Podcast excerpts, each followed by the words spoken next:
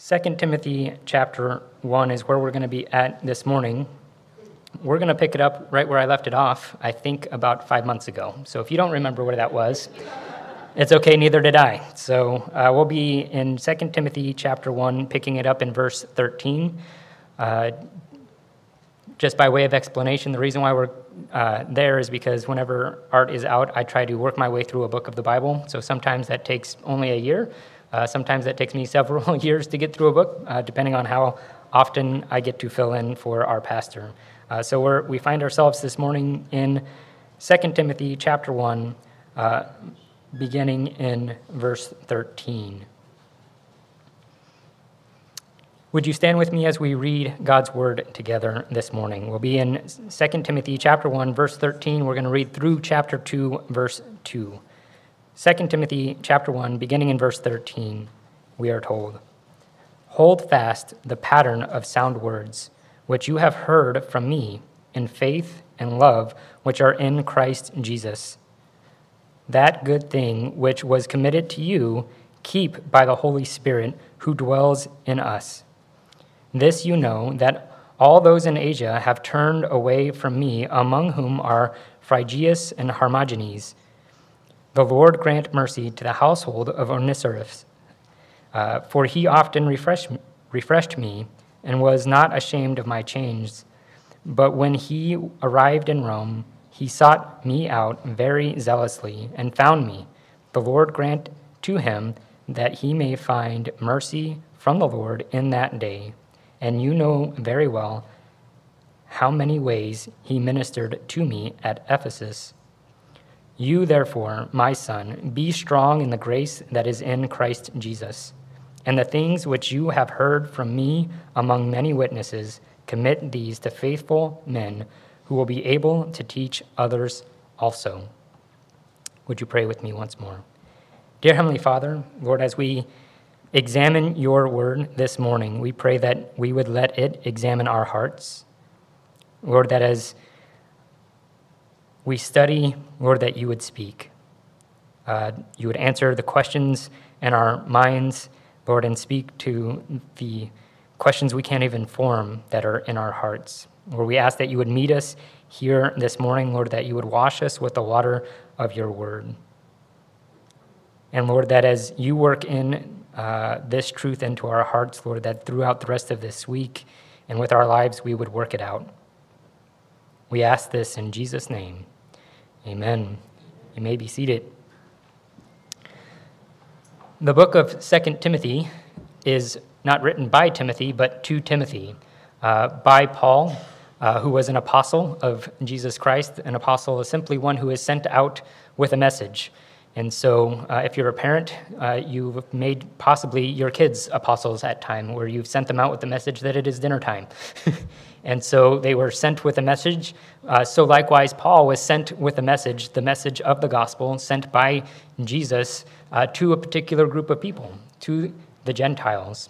He uh, recognized, and others uh, at the time that he was alive recognized that God had uniquely called him and gifted him to bring the good news of the gospel of Jesus Christ to the Gentiles.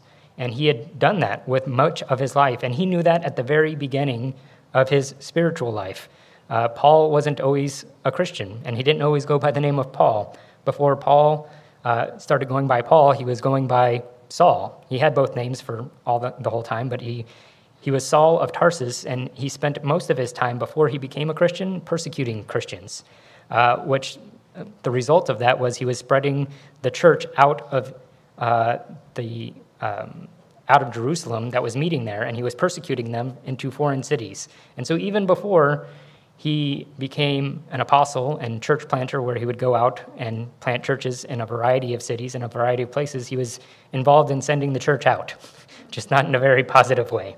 Um, but the Lord had always used him, whether uh, according to his will or against his will, to, to spread uh, the good news of the gospel, either through persecuting the church before he became a believer or after. But when he got saved, the Lord told him on the day he got saved exactly what he would be doing. Uh, and then there was a, a, a, period of time between that time and uh, when the Lord would actually commission him with that mission uh, through the church. And so he was planting churches, he was pastoring churches, he was raising up pastors and elders in churches as he was going along. And as he went, he took along with him a young man by the name of Timothy, uh, the, the person to whom this letter is written. And he says some very unique things about Timothy of all of the people that Paul met and all of the places that Paul went and all of the gospel ministry that Paul did. He, he was only able to say of Timothy that he has no one else like hearted like Timothy. And he left Timothy in Ephesus to be the pastor of that church uh, while he was away. And he's writing letters, both, he wrote a letter to the church of Ephesus, uh, and then he also wrote 1st and 2nd Timothy as the pastor of that church and how to conduct himself in the church. Um, kind of how does God want church to, to work out? That's 1st Timothy. And then his focus in 2nd Timothy is on the character um, and conduct of, of the pastor of the church. And so 2nd Timothy is very focused on what a pastor should be like and uh, the character he should have and, and the actions he should take based off of those things. And Second Timothy is also written at the very end of uh, Paul's life. Um, and he knows it's the end of his life. He, he says in uh, 2 Timothy chapter 4, uh, around verse 6, that the time of his departure is at hand. Uh, what he means by that is he, he knows that the Lord is going to take him home. He's going to die soon, and this will probably be his last letter that he gets to send Timothy. And so uh, if you think about the weight of the importance of the ministry that God had given to Paul, and then now he's giving that to his son in the faith, the only one that he knew of that shared the same heart for ministry and for people that he had, he's giving his final instructions to. Uh, and so it's, it's with his own end in mind and with the work of the ministry that will continue on after he departs that he's writing what he's writing.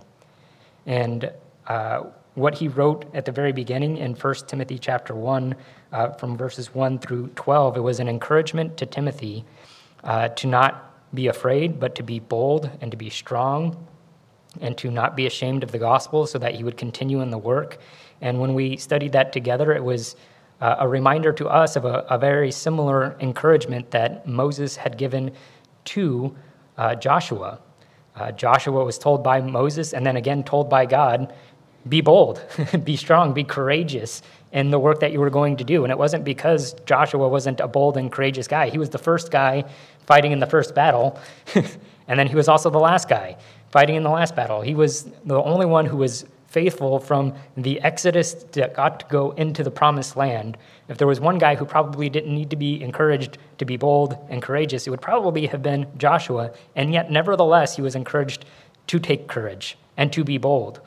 Uh, much in the same way where uh, championship teams, before they're going into their last uh, event or last game that they're going to do, the, the prep talk before that is this is our time to shine. We need to, and it's not because they can't, it's because now is the right time uh, to, to demonstrate that strength and demonstrate that courage. And so, in the same way, Paul, throughout this letter, over 25 times encourages Timothy to be strong, to be bold, to be courageous.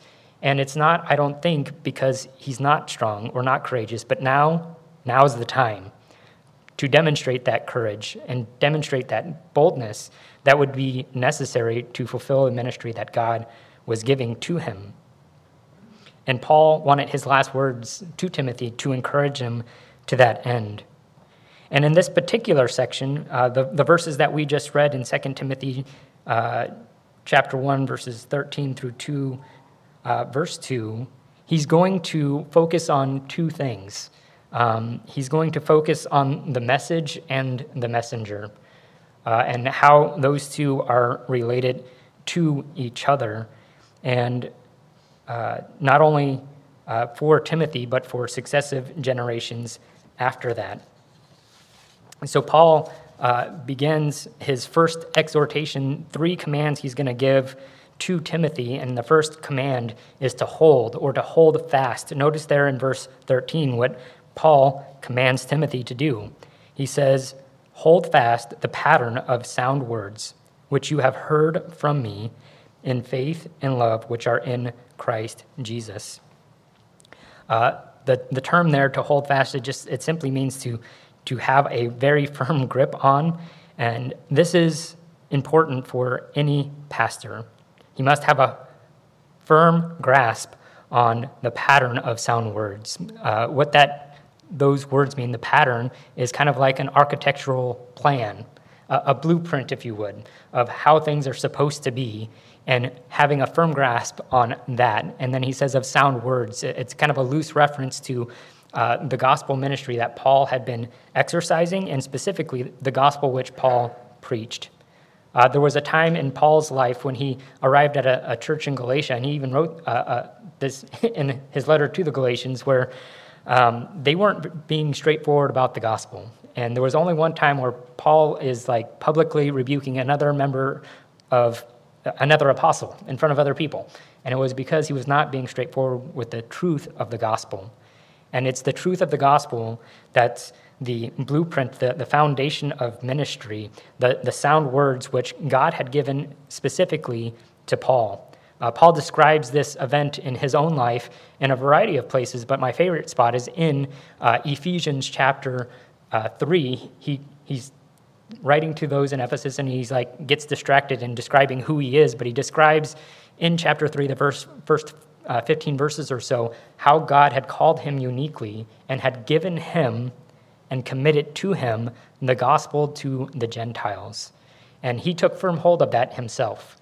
And now he's looking to Timothy and he's like, I want you to hold fast the truth of this. And how I want you to do that, he describes it in two ways. He says, in faith and in love. In faith is just believing it to be God's word from God and handling it as such and obeying it as such and studying it as if it is, in fact, what it is the truth of God's word. So, not only that he would be encouraging others to do that, but as a model of it himself, holding those sound words in faith, and then also holding those sound words in love. Uh, sometimes giving the opposite of that can be helpful. So it's not in proud arrogance or self seeking superiority. Um, sometimes uh, this can happen. Uh, I, I, know none of you have ever experienced this, but where, where you learn something and all of a sudden you, you feel like you're better than somebody else because of it. Um, at Bible college, this is often the case where they've spent two years learning and not two years doing, and they'll come back and they're like, I know everything. And they're like a teenager again who knows everything but hasn't done anything. And um, this is what Paul means by holding uh, the sound words in love. It's not having a perfect understanding of it and knowledge that would puff up. Uh, Paul writes to the Corinthians that sometimes if all we're focusing on is learning and learning and learning, and we're only worried about what God's doing from our shoulders up, that our, our minds are becoming sharper, that we're, we're understanding God's word clearer, um, but it's not changing the way we live. It's not changing our attitude. It's not changing our actions. It's not changing the words that are coming out of our mouth. Uh, that's a work that's in our heart. Uh, Jesus said that out of the abundance of the heart, the mouth speaks. And uh, the Bible encourages us to speak the truth in love because that's what God does. He, sp- he spoke the truth in love to us. God spoke the truth in love to Paul while he was on the road to Damascus about what he was doing and to whom he was doing it. And you're here this morning, I'm convinced, because somebody took the time to speak the truth to you in love. Sound words that they weren't trying to beat you up with the truth of the gospel, they weren't trying to win an argument, they were trying to win a soul. That's why I'm here, because somebody took the time to hold the, to the sound words of the gospel, but to hold them in love and in faith, modeling it and speaking it in such a way as to encourage me to participate in it. So he's again supposed to hold these things, and he tells us, he, he tells Timothy where he got this structure or this architecture or this these sound words from. Notice again there, which you have heard from me. Uh, he didn't send them to Bible college because they didn't have that back in the day. Uh, he just traveled around with the Apostle Paul, um, which, uh, if you were Timothy's mom, I'm not sure if you would have let him do that.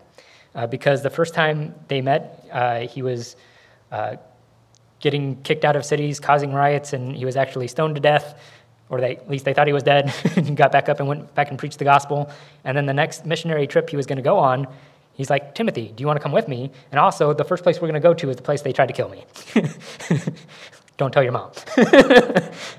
right? That, that's a guy who's going to, it's going to take guts and boldness to go with that guy, first of all.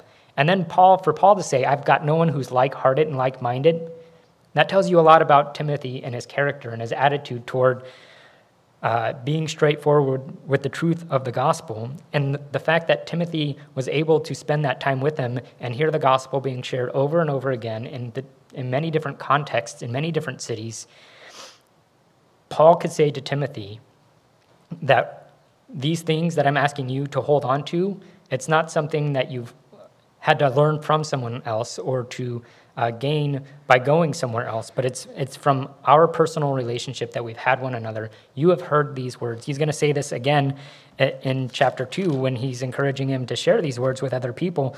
He, he says in chapter 2, verse 2 again, and the things which you have heard from me among many witnesses. It's the same things that he's talking about.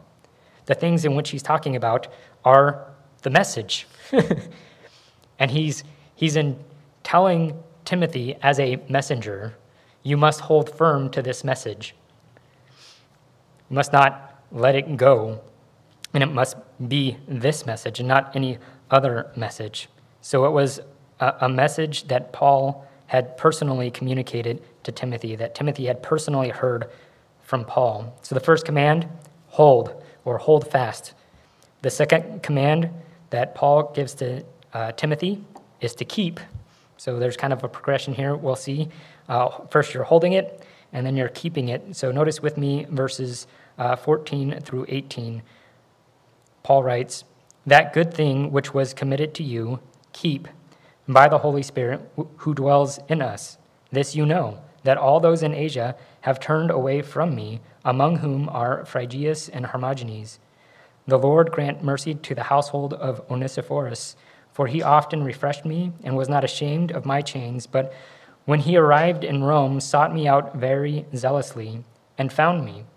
The Lord grant to him that he may find mercy from the Lord in that day. And this you know very well how many ways he ministered to me at Ephesus. Again, the command that he gives is kind of in the center of verse 14 it is keep. And what he means there is not like, you know, put it in a drawer somewhere in your house. Uh, the word here for keep, it, it has more along the lines the connotations of guarding and keeping it safe and keeping it from being taken away or keeping it from being distorted or um, marginalized. Uh, and so Paul had spent his life modeling what that looked like. Not only did Paul have a firm grasp of what the good news of the gospel was, but he also put himself in between uh, people who would try to marginalize or uh, change the message of the gospel. Again, he would rebuke uh, Peter in front of everyone for, for trying to make unclear the clear message of the gospel. And he says, uh, keep it, guard it, and you know, don't back down from that message. And he calls the message, I, I, like the phrase that he uses in verse 14. The message here is called the good thing. and I, I love that as a, a title for the gospel. It's a good thing.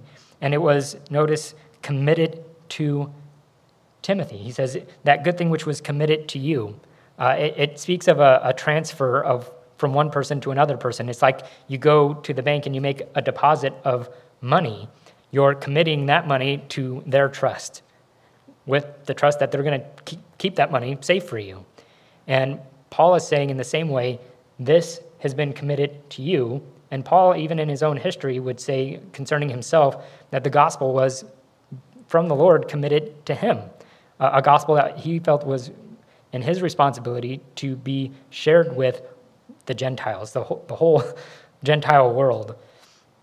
And so Paul is passing that and reminding him that uh, what he's supposed to hold, he's not just to have a firm grasp on, a, a complete understanding of, but that he's supposed to guard it, it, that he's supposed to remain faithful to it. And then he gives us two examples of people who were faithful and unfaithful.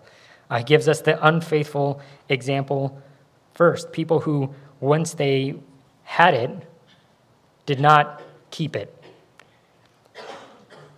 He points to us uh, in verse 15 those who did not keep it uh, in general and those in, in, in particular. This you know that all those in Asia have turned away from me. When Paul, at this point, he's writing from a Roman prison, which is not uncommon for Paul to be writing from a prison. Uh, but this would probably be his last time writing from a prison in the sense that all of the other times he was confident that he was going to be leaving, and this time he's not so confident that he'll be leaving. We're not 100% sure where this one line, this letter lines up with the chronology of his life, but he lacks that confidence that he had in other letters uh, when he was writing it. And he's saying that nobody's standing with him.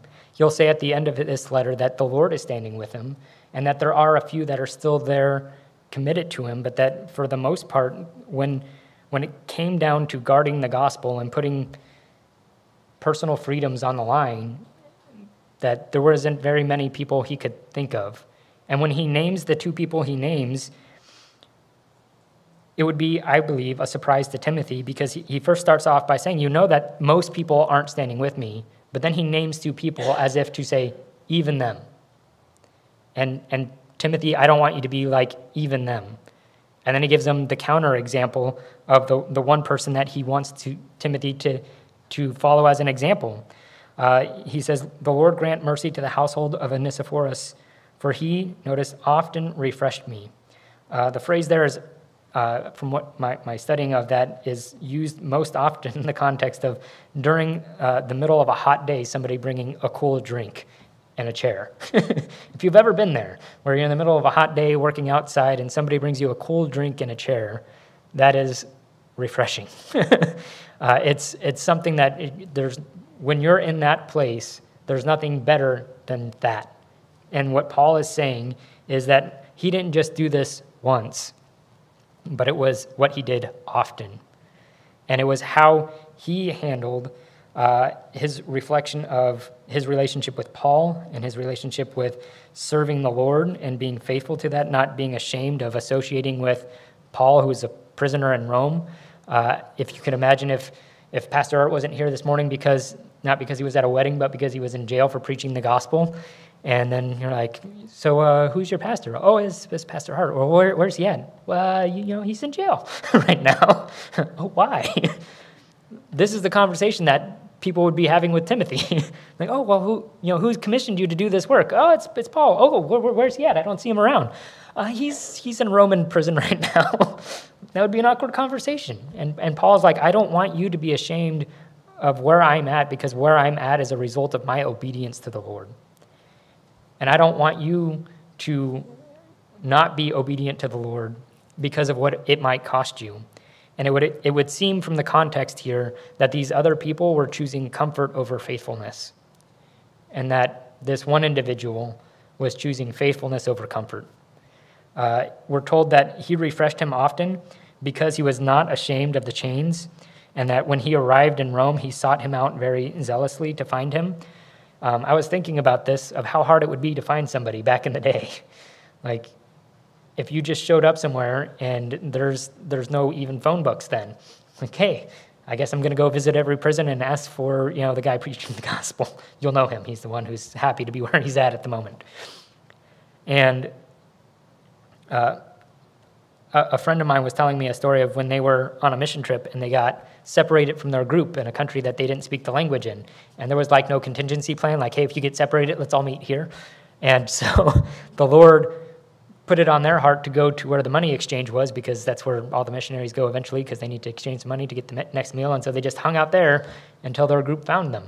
And uh, the group started looking for them, but they started looking for them zealously.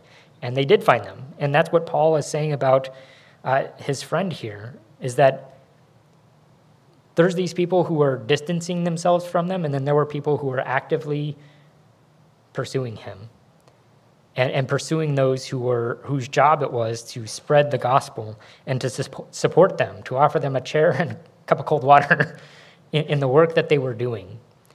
And that was what Paul was pointing to about guarding versus not guarding is, is there's going to be people that aren't going to be faithful. And, and when Paul looked at Timothy, he didn't want him to be in the unfaithful category. He wanted him to be a faithful steward of what God um, had committed to him as far as what God was calling him to do. But the key to success in keeping isn't a resolve or a commitment that you make to your pastor or to your spouse or to your church. The key to success for faithfully keeping the good news of the gospel is found there in verse 14. He says, Keep by the Holy Spirit who dwells in us. Uh, the work that Paul was asking Timothy to do was not a work that Timothy could do apart from God's help.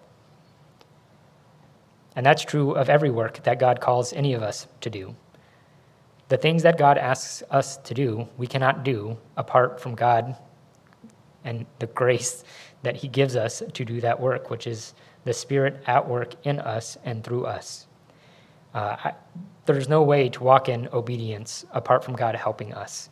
And sometimes that's more obvious to us than others. There are times when God asks us to do something and we're like, oh, yeah, I got that, no problem. There are other times God asks us to do something and they're like, there's no way. There's no way I can do that. God, what you're asking me, there's no way I can do that. And I want to tell you that that second way of looking at it is always true. that if you think you can do it apart from God, you can't. You need God at work in you, the power of the Holy Spirit working through you to walk in a life that's obedient to the things that God is calling you to do. But here's the thing God wants you to be successful in it. God wants to give you the Spirit and to give you the power to walk in obedience to Him. He's more interested in your obedience than you are. And He's more ready to give to you the things you need to walk in that obedience than we are at times willing to ask. The way I, I've come to describe it in my own walk with the Lord is that God sponsors all of His own events. Um, when I was in third grade, I, I got held back when I was in kindergarten, I got held back. And when I was in junior high, I was in resource classes because apparently reading is a requirement and they want you to be able to do that with some kind of proficiency. I'm just not good at it. And it took me for a while, it took me a while to get to a point where I can do that in a way that was okay. And then God called me to read in front of people. God, what are you doing? this seems like a terrible plan. And then God called me to go to a graduate school. And I'm not sure if you're aware of what they do at graduate school, but all they do is give you books to read, and then more books to read, and then give you a research paper to write on things you have no idea about. So you have to read to be able to write those. And it's like way, way beyond anything I would be able to do. And yet God did it anyway. And those who know me best and then saw what God was doing, they're like, the Spirit is at work in that man. You know how I know? Because I know him. He can't do that. and that's, that's, what it sh- that's what it is for each one of us. I don't know what it is in particular that God is calling you to, but you can't do it. But God can do it through you. The, the two scriptures that always come to my mind in regards to this are what Jesus says when he's using himself as an illustration of vines and branches. He says, Apart from me, you can do nothing. You can do as much apart from me as a branch that's not connected to a vine, which is nothing. Shrivel up, die, burn. that's it. That's all a branch not connected to the vine can do. Can't produce any fruit. There's another verse that Paul would write about in his own personal experience in Philippians chapter 4. He says, I can do all things through Christ Jesus who strengthens me. That's not all things except this, this, this, and this. When I was first trying to figure out what God wanted me to do, I'm like, Lord, whatever you want me to do, this is what I can do. And he's like, Great, this is what we're doing. I'm like, Wait, wait, wait, wait. This is what I can do. and he's like, No, but this is what we're doing. because this is what I can do through you. My limitations, my inabilities, do not limit God. And my abilities don't enhance God's ability to use me. Now, God is going to gift you for what God has called you to. And then there's going to be a time of training and you know, developing those gifts. We're going to talk about that in a minute here. But what God has called you to do, He's very interested in you doing, but He's also very committed to you doing it in the power of the Holy Spirit. You cannot do what God has called you to do in your own strength. And if you've tried, like I have, then you know that. but I also want you to know through having the experience that what God has called you to do, you are more than able to do because God is on your side to do that because He's interested in your obedience in this area. And Paul's reminding Timothy of this. This isn't probably new information, but it's still necessary information for him to hear. Keep by the Holy Spirit who dwells in us. The last command that Paul gives to Timothy is in chapter 2. Uh, it's going to be in verse 2. Um, but uh, before we get to that, there's another strong encouragement that he gives him. The last command, just so you're not distracted like I would be, in uh, chapter 2, verse 2, is uh, the command to commit. Uh, so notice verse 2 And these things that you have heard from me among many witnesses, commit these to faithful men who will be able to teach others also. So there's a progression. Paul says, I've committed something to you that you're supposed to hold, guard, and then commit. Again, that commit is to deposit into, uh, to trust or entrust somebody with. Um, but before he gets there, and before we kind of dive deep into that, he's given another command to be strong in verse 1 of chapter 2. He says, You, therefore, my son, be strong in the grace that is in Christ Jesus. Again, in relationship to these two examples, this faithful man and these unfaithful men, in relationship to their walking in obedience to what God had called them to, Paul not only wanted him to do it by the power of the Holy Spirit, but he needed to be strong in the grace that is in Christ Jesus. And if there's something that each of us can be strong in, it's in the grace that's in Christ Jesus. Grace is just unmerited favor, unearned good things uh, things that you didn't deserve, but you get anyway. Paul would write concerning himself that uh, there was something in his life that was painful and annoying. He called it uh, a thorn in the flesh. Whatever that was, we're not 100% sure, but he prayed three times that God would take it away. And if you know you're writing scripture and whatnot, and you're praying, you'd think that maybe your prayers would be answered. But God didn't answer the prayer the way that Paul wanted it to be answered. He wanted the stake to be removed. it wasn't answered that way uh, God spoke to him, and the answer that God gave to Paul in that context was, My grace is sufficient for you. My strength is made perfect in your weakness. And here's the deal if you can be weak, God's grace can be strong. The more I thought about that when I was growing up, I was like, wow, that makes me like a spiritual Superman. I'm weak in so many areas. That just gives God's grace more opportunity to show its strength. And as I've grown and matured in Christ, what I've come to realize is that if that's true, those areas that I think I'm strong in, that I'm not asking for God's grace in, those areas are really my, my weaknesses. Because I'm not looking for help. I'm not asking for help. I'm not looking for God's strength to be made perfect. Because I think I have it. I think I got this, Lord. And that's not the case. If I just say, Lord, I've got nothing, then He's going to give me everything. It's going to be His strength on display and not mine. And that's what a life lived for the Lord can look like. It's knowing what God has called you to. It's knowing that God has gifted you with gifts to, to serve in the body of Christ and outside of the body of Christ. Paul served both in the, in the body of Christ and was a missionary preaching the gospel outside of the body of Christ. He was gifted in those, in those things.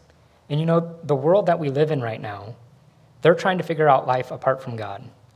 Um, part of uh, my work that I do, I'm uh, a manager that's learning how to do management stuff, and so I'm reading lots of books on management and time, you know, efficiency and different things like that, trying to do better at work with the, the resources they have. But they're all they're all looking for a calling without a caller. They're all looking for a purpose without somebody giving them that purpose.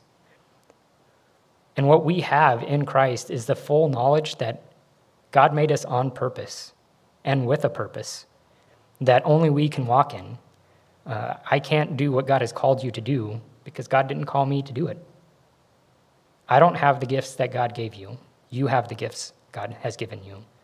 And there is no greater joy than walking in those things. The thing that God has called you to do, being filled with His Spirit and seeing Him at work in your life and through your life, that's what life is supposed to be like. That's what the world is looking for. When they're doing thrill seeking things or trying to become the, the biggest company with, you know, and have all of these things, what they're after is what is available to each one of us this morning in Christ Jesus, which is a, a life that is filled with meaning and purpose And then all of the things that we need to do those things aren't things that are outside of our grasp. We don't have to go to a four year college to get them. We go to our knees in prayer and ask for them. Paul also talks about because there's these three aspects to, to, to what God has called you to. There's a calling that comes from God, uh, there's giftings that God has given you, and what overlaps with those giftings is a development of those gifts, where there's somebody that's pouring into you and showing you how to walk more fully in those things that God has given you. Uh, one of my favorite things to do is see people who are gifted in something walk in that gift. One of my favorite things to do sometimes uh, when I'm wanting to waste time, to be honest, is I'll, I'll, go onto YouTube and look and, at you know gold buzzer winners from like The Voice or from talent shows where like this guy sells cell phones, but he can sing like this. Well, let me tell you, that guy was not called to sell cell phones. he should have been singing like this for everybody all the time, right? And you get to see somebody walk in the thing that they were gifted in. It's not only a, an enjoyable thing to do for yourself, but it's a beautiful thing to see.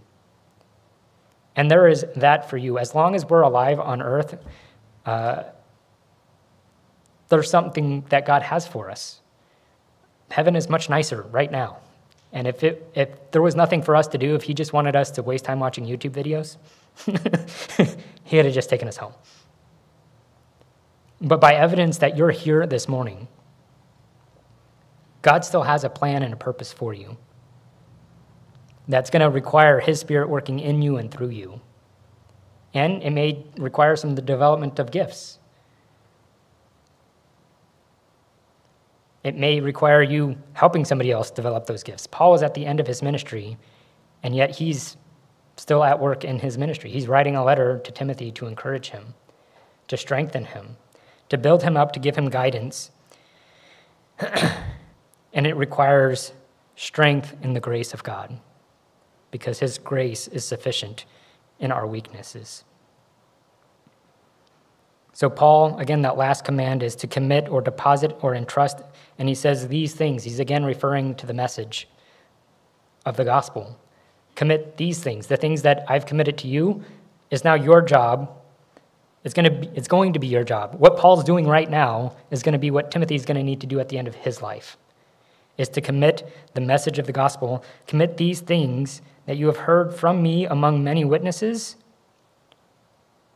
Commit these to faithful men who will be able to teach others also. I want you to notice two things in there. First, uh, the two characteristics of the people he's supposed to commit these to faithful and able, uh, with the ability to teach. Um, in 1 Timothy, when he's describing the role of an elder, he says that the one gifting that they need to have is they need to be apt to teach, is the, the phrase it uses in 1 Timothy when he's describing the different offices in the church. And here he, he references that, but he, he says before they have the ability or the gifting to do something, a characteristic, a, a character trait that they have. And it's the one he's been harping on the whole time faithful. Paul had been faithful as a messenger of the gospel. Timothy is being encouraged to remain faithful, hold onto, keep, and commit. That's faithfulness. And he's like, when you're looking to commit this gospel, don't just find people who are able to do it, that's not the, the second thing I want you to notice is the order. It's faithfulness first. He says faithful, and then he says will be able. So they may not even be able yet, but they're demonstrating faithfulness. He says, look for those men and notice the extent to which he's supposed to train them, the extent to which he's supposed to commit these things to them. Faithful men who will be able to teach others also. So if you look at it and you break it down, there's at least four generations of gospel transmission that's happening here.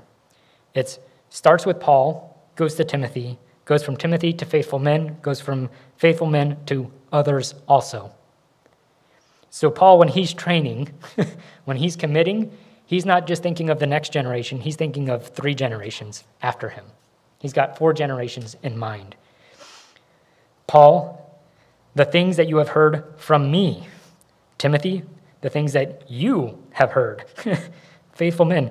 Commit these to faithful men. Others, who will be able to teach others also. Paul has two expectations here throughout this entire teaching. His first expectation is that the messengers will change. From the very beginning, when we talked about this letter being a letter that Paul wrote at the end of his life, it's a time of transition. This wasn't just going to be the end of a chapter, this was going to be the start of a second volume in Timothy's life. Volume one, Life with Paul. Volume two, Life without Paul.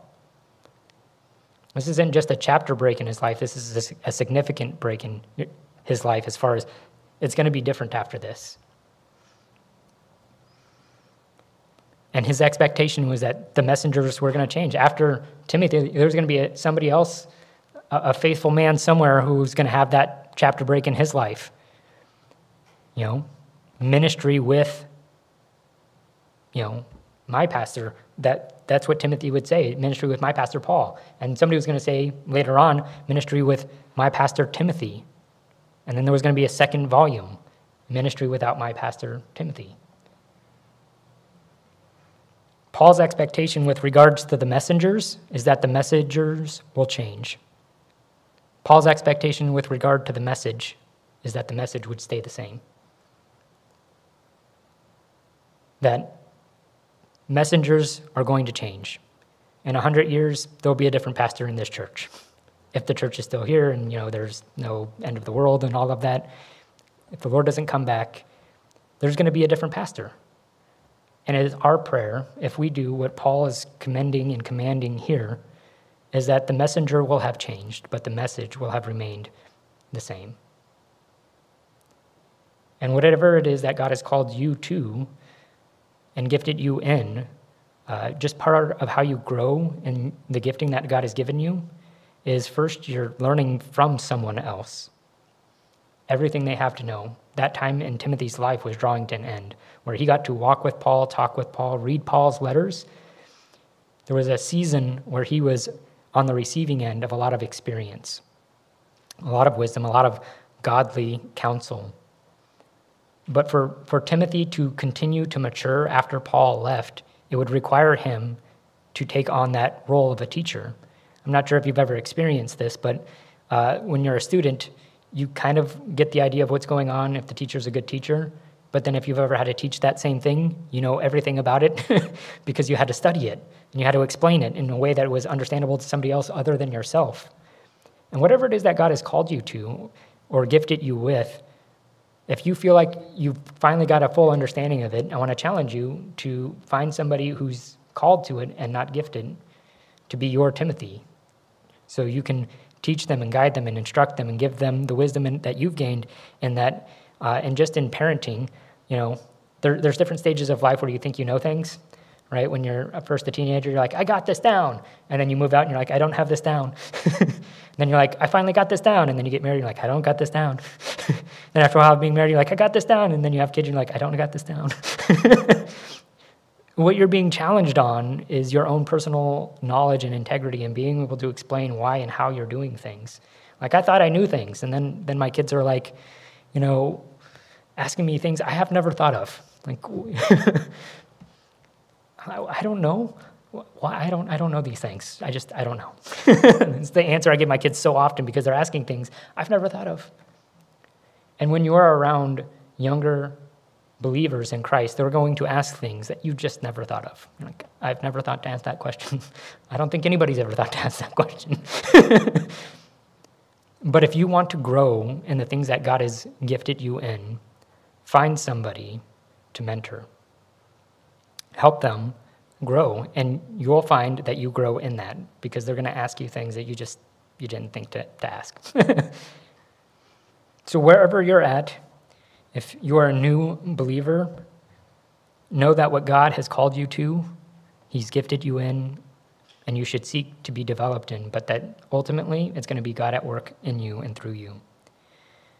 If you're a mature believer and you knew these things, and maybe you're getting bored, honestly, in the things that God has given you, you're like, yeah, I know, I know, I know, I know. Find somebody, let me challenge you, and find somebody that doesn't know and let them ask you questions.